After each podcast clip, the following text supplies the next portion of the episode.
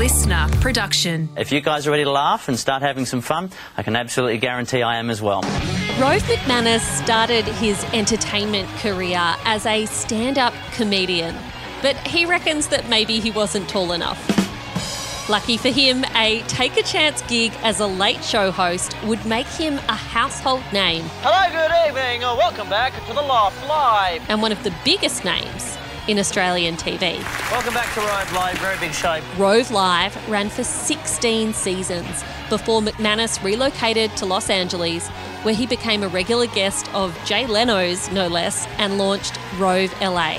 Welcome to Rove LA, wherever you are watching around the world. He's now back in Australia, producing TV here at home.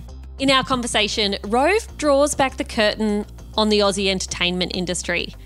He talks about how he got started, the confidence to say no when it mattered, and the guts to ask for what you want in life. The weekend list, where we recommend what to watch, see, do, eat, and listen to, is on its way. But first, here is my chat with Rove McManus.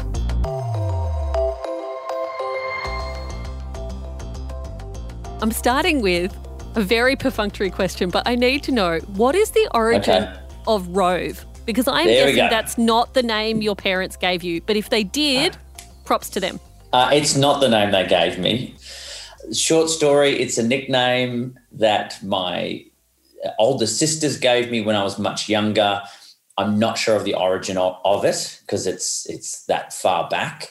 Grew up with my immediate members of my family calling that. We kind of each each of us, my siblings, all we all have a nickname, and that was mine. And when I started performing, I didn't want anyone because I was like only two years removed from high school. I didn't want anyone from school coming to see me, so I thought I'll perform under my nickname. So it was a bit of a pseudonym. And sometimes people will come up to me and go, "Oh, hey, John," um, which is my birth name, um, thinking, "Oh, that gets you in the inner circle," but it's it's not really. it just it's uh, it's actually a name I never really connected with. I was, I'm the third John in my family after my father and grandfather, so I never really liked it anyway. I, I found it a bit bland. I don't think John Live would have been as successful a show. I don't know, might have made might have gone places. I like the fact that the name of your that your inner circle used to use for you became the name that your very, very outer circle of fans used for you as well. Because I think one of the realities of fandom of someone who's a household name like you is people who've never met you feel very close to you when you know nothing about them. How did you first adjust to that experience of having strangers come up to you and act like they knew you well? Well, I suppose I had always noticed that myself, being someone who was in the entertainment business, even just starting out doing stand up. There's always someone who gets starstruck by someone else. In all the years I have been in entertainment and I have worked with some of the biggest names in show business, but I have seen even the biggest names in show business get excited by someone else. Everybody has their someone. So I'd always been aware of how to present yourself and how to approach people and things like that. And I guess if I'm being honest, probably at some point hope would come my way. The first time it does, it's actually quite validating. One of the first times I do remember it, and this is not when someone comes up to you after a gig or something like that, because that's very different. It's a bit more immediate. It's when someone stops you when you're just on the street.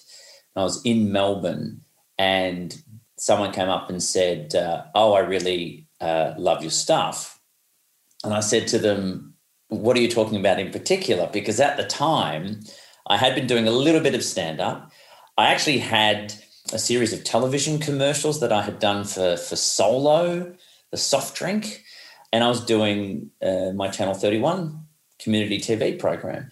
And they said, no, no, no, the loft, like you idiot. What do you mean, what? Oh, oh, oh I'm sorry, Mr. Show Business.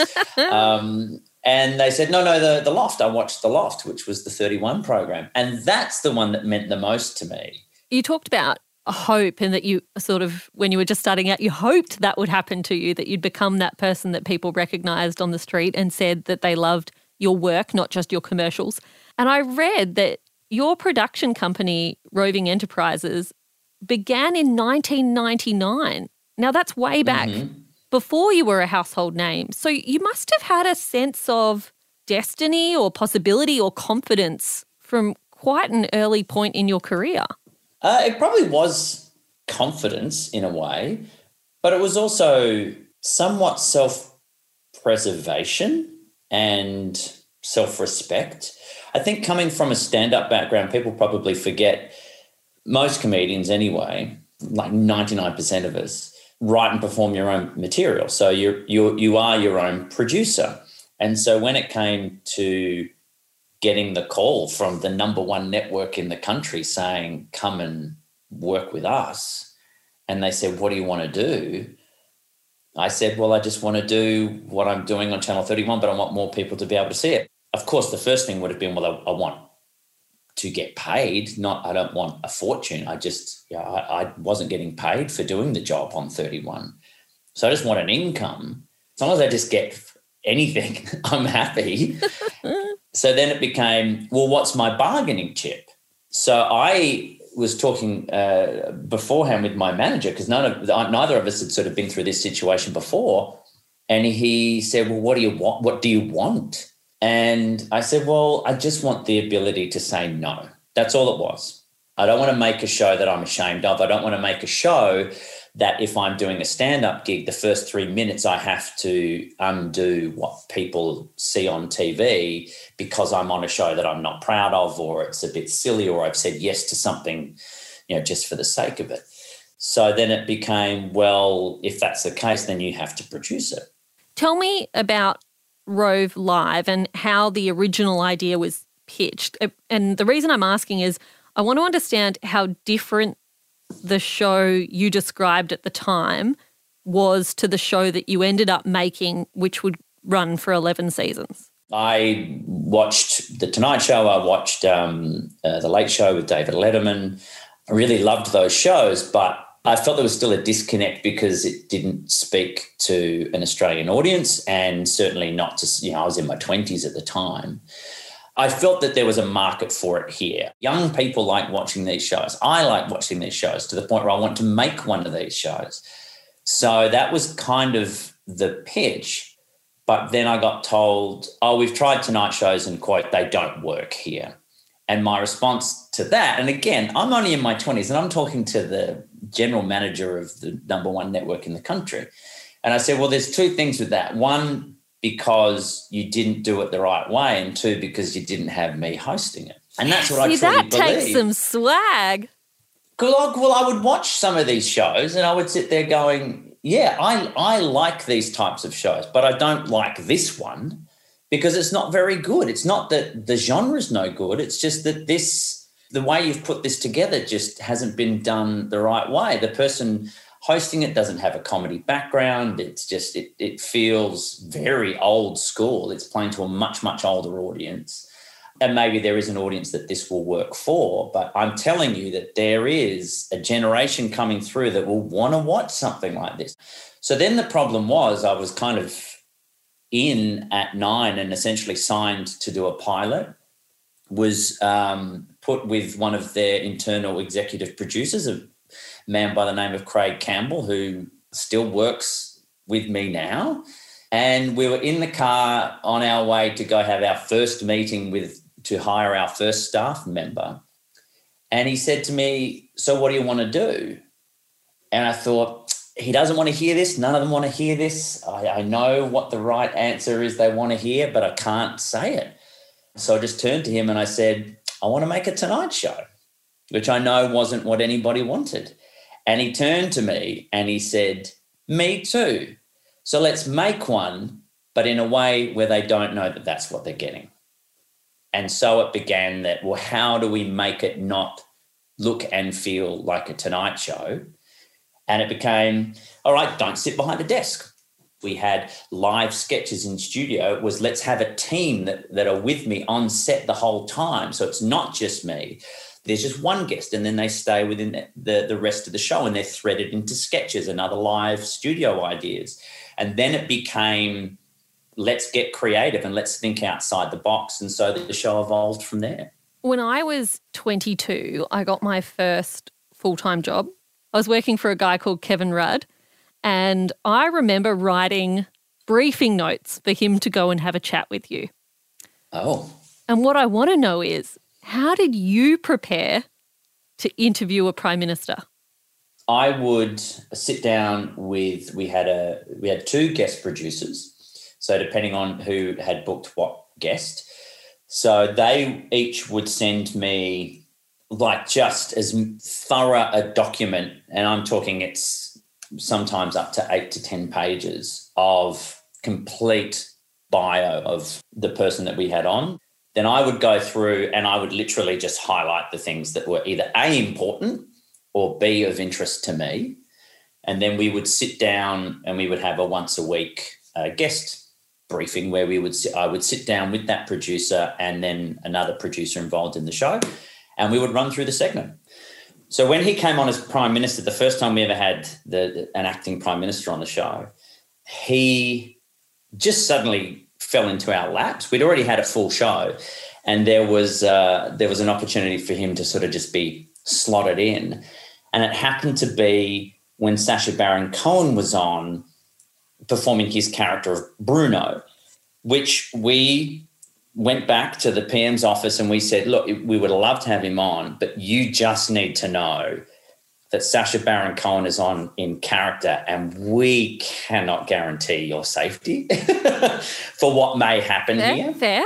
And he was still fine and it was all good. And one this is one of my favorite shows for what happened backstage. Normally it's about what happens on camera, but backstage, just talking to two very nervous performers. Yeah. One's the Prime Minister of Australia, and the other is one of the greatest uh, comedic actors of our generation.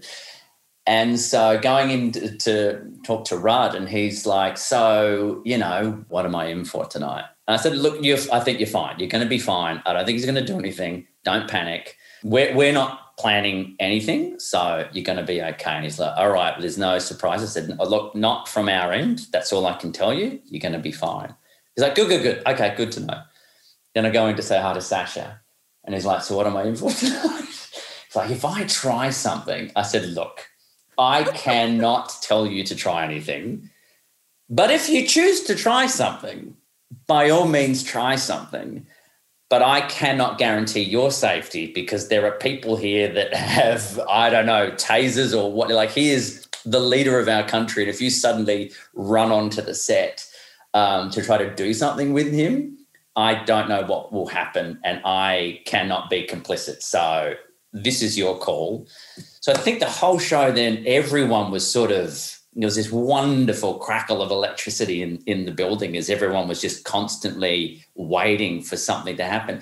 But to this day, I'm still very good friends with with Sacha, and to this day, as a comedian uh, performer, was is still very upset with himself that he didn't try to do something to our prime minister.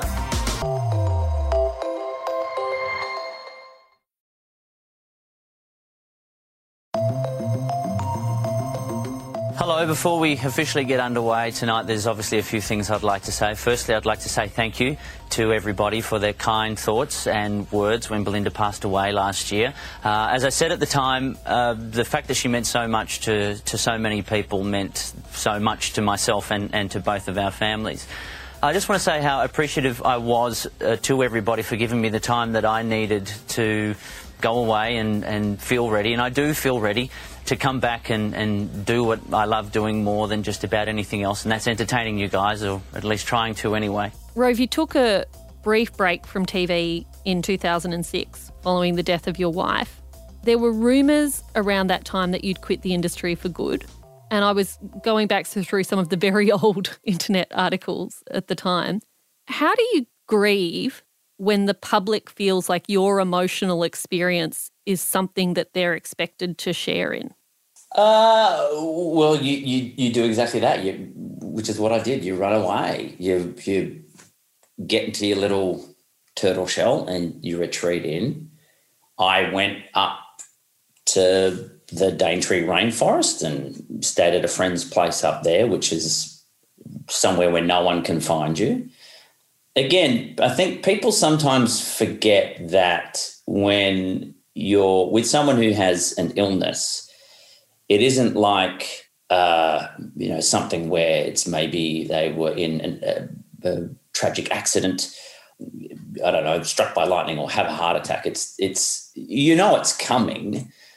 So it's not so much how do you you grieve as much as you know when it's when it's happening, you're still sort of having to go out every week and entertain people when that's kind of the last thing you feel like doing. So, if anything, the the aftermath of when Belinda passed away was not as difficult as, to be honest, the the last show I did before she passed away was probably that that period was was tougher than than what came afterwards. But I do remember being out like in the middle of the bush, just you know, getting back to country and just trying to find some time to myself. And someone coming up to me and or just we went past and said, "Oh, are you Rove McManus?" And my response was, "Not today." And that was kind of how it felt after, you know, like we are talking before, or that those times where people come up and say hi, and you're like, "Yeah, cool, fine," and that comes with it. This is one of those times like, "No, no, no, no, not today. I don't, I don't. You don't get to share me today." In 2011, you relocate to LA, where you hosted Rove LA off the back of a regular segment on Jay Leno's late night show. That has got to be pretty much the dream of every Australian I know in the entertainment industry to make it in the most influential TV market in the world. Were you more scared or more excited? Oh, definitely excited. My uh, time in LA, because that was about in total was close to maybe six years. We were there six, seven years. Was like some of the greatest memories I have in this business is being in the States, working on uh, the Tonight Show, working on Rove LA was the most fun I've had in television. But the first time I got to be on the Tonight Show, I was asked to be a guest. So I was still hosting the show in Australia, and and Jay loves the idea of talking to the Australian version of him was how it was put. So if you can ever, if you ever find yourself in Los Angeles, we'd love to have you on the show. Well, quite clearly, I got on the very next plane to Los Angeles and was booked on the show uh, with Dr. Phil, which I thought was really cool at the time. Yes. You know, a, a nice, you want to be on with a nice, big promotable name as well and I was just about to go on, and I'm waiting backstage and ready to walk out. Just looking at the back of the set, and the back of the set is graffiti, and it's you know it's just chipboard or whatever. And I was just looking at it and going, "Oh, this is like our set," and felt this kind of metaphorical slap across the back of the head. That was like, "Yeah, this isn't the same though. This is the Tonight Show." And if you watch it back, I walk out and I look out to the crowd to sort of give them a wave, and you see me very quickly like look back down again as it kind of became a bit overwhelming for me.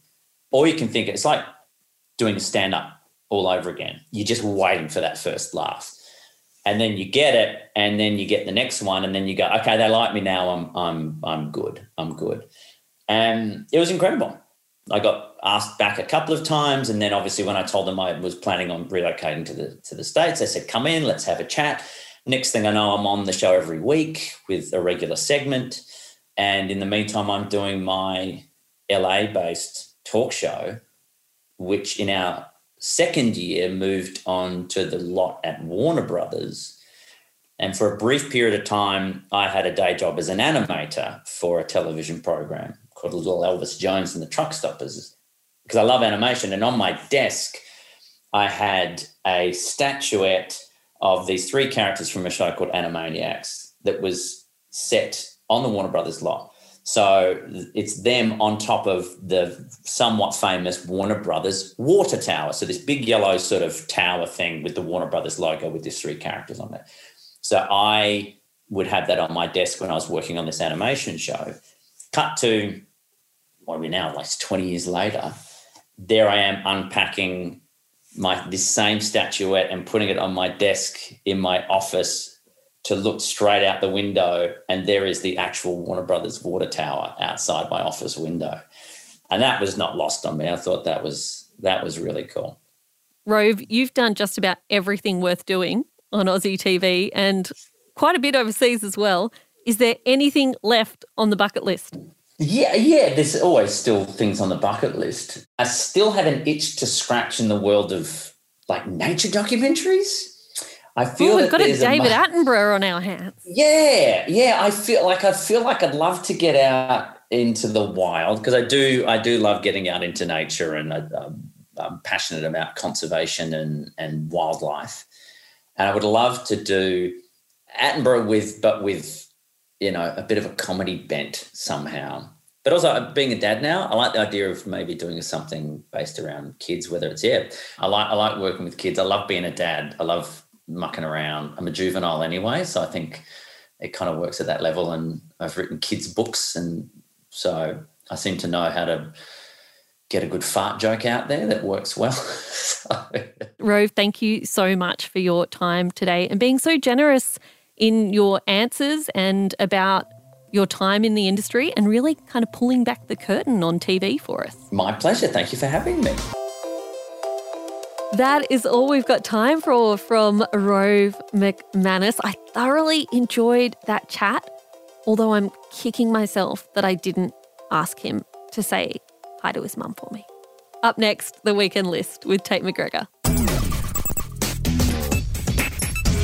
Welcome to the weekend list where we recommend what to read, watch, listen, cook, see, do, podcast, whatever it might be. And today we are sending some activities with a lot of love to the people in Melbourne who are back at home once more. Tate, have you got something for us to listen to? Absolutely. Um, there's a new song that was put out yesterday by PNAU, who are, you know, they've been in the Australian EDM world for decades. They've teamed up with a new guy on the scene, Budjerah, who I've spoken about in the past. He's a young Bundjalung guy who's been teaming up with Matt Corby as his mentor recently. That track, Stranger Love, is out. So if you kind of want a guy with like a really soft, cruisy voice, you might know already know his song Higher, that's on high rotation at the moment mixed with a bit of dance beat, this song is for you. It really pops off. So, for all our Melbourne listeners, if you're having a lounge room dance party this weekend, add Stranger Love by PNAU and Budjerah to your playlist.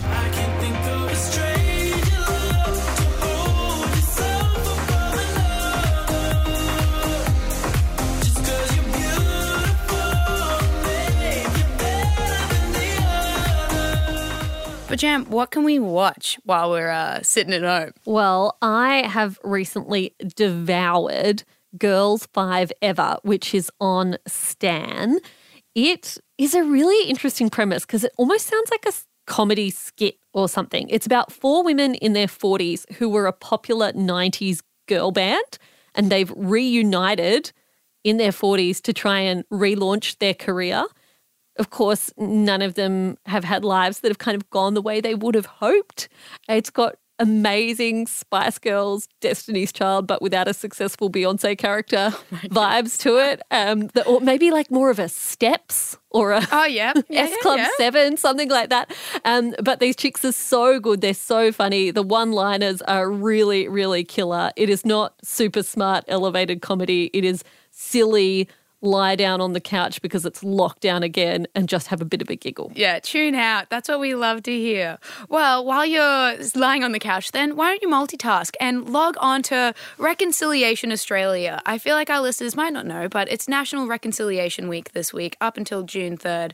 Happens every year, same dates, and it's all about bringing voices to our First Nations people. As a Wathaurong uh, woman myself, I think it's really important that we platform and showcase that this week is going on. And if you're at home and don't know what reconciliation means to you, now is the time to go educate yourself.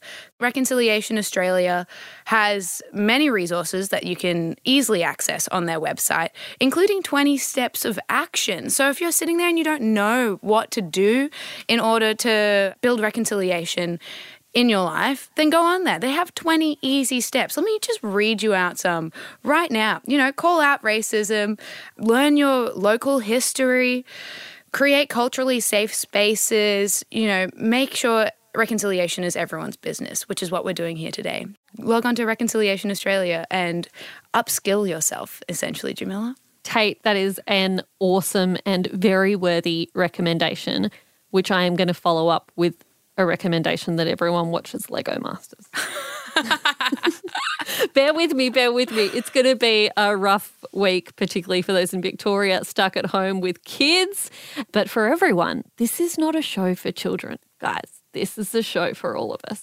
Uh, Lego Masters is an Aussie reality TV show. It's actually based off a British concept of the same name, where teams of mega geeks compete to build the best Lego project. Oh, I and they are it. given challenges and themes. It's hosted by Hamish Blake, who, you know, everyone loves. Mm-hmm. And it is judged by a Lego designer called Ryan the Brickman McNaught. You can currently watch it on Nine now and catch the latest series. It's some really lovely, wholesome family fun, and you get strangely invested in the Lego. Who doesn't love Lego? We would love to be able to share your ideas on the next installment of the weekend list. So please hit us up on our social media at the Briefing Podcast. Tell us what you're listening to, what you're reading, what you're watching, what you're doing. Tell us what you have been doing to take some steps for positive change for Reconciliation Week. That's all we've got time for today on the weekend briefing please make sure you hit that sneaky subscribe button wherever you get your podcasts or grab us on the listener app. Tom and Annika will be back in your feeds on Monday morning, bright and early from 6 a.m.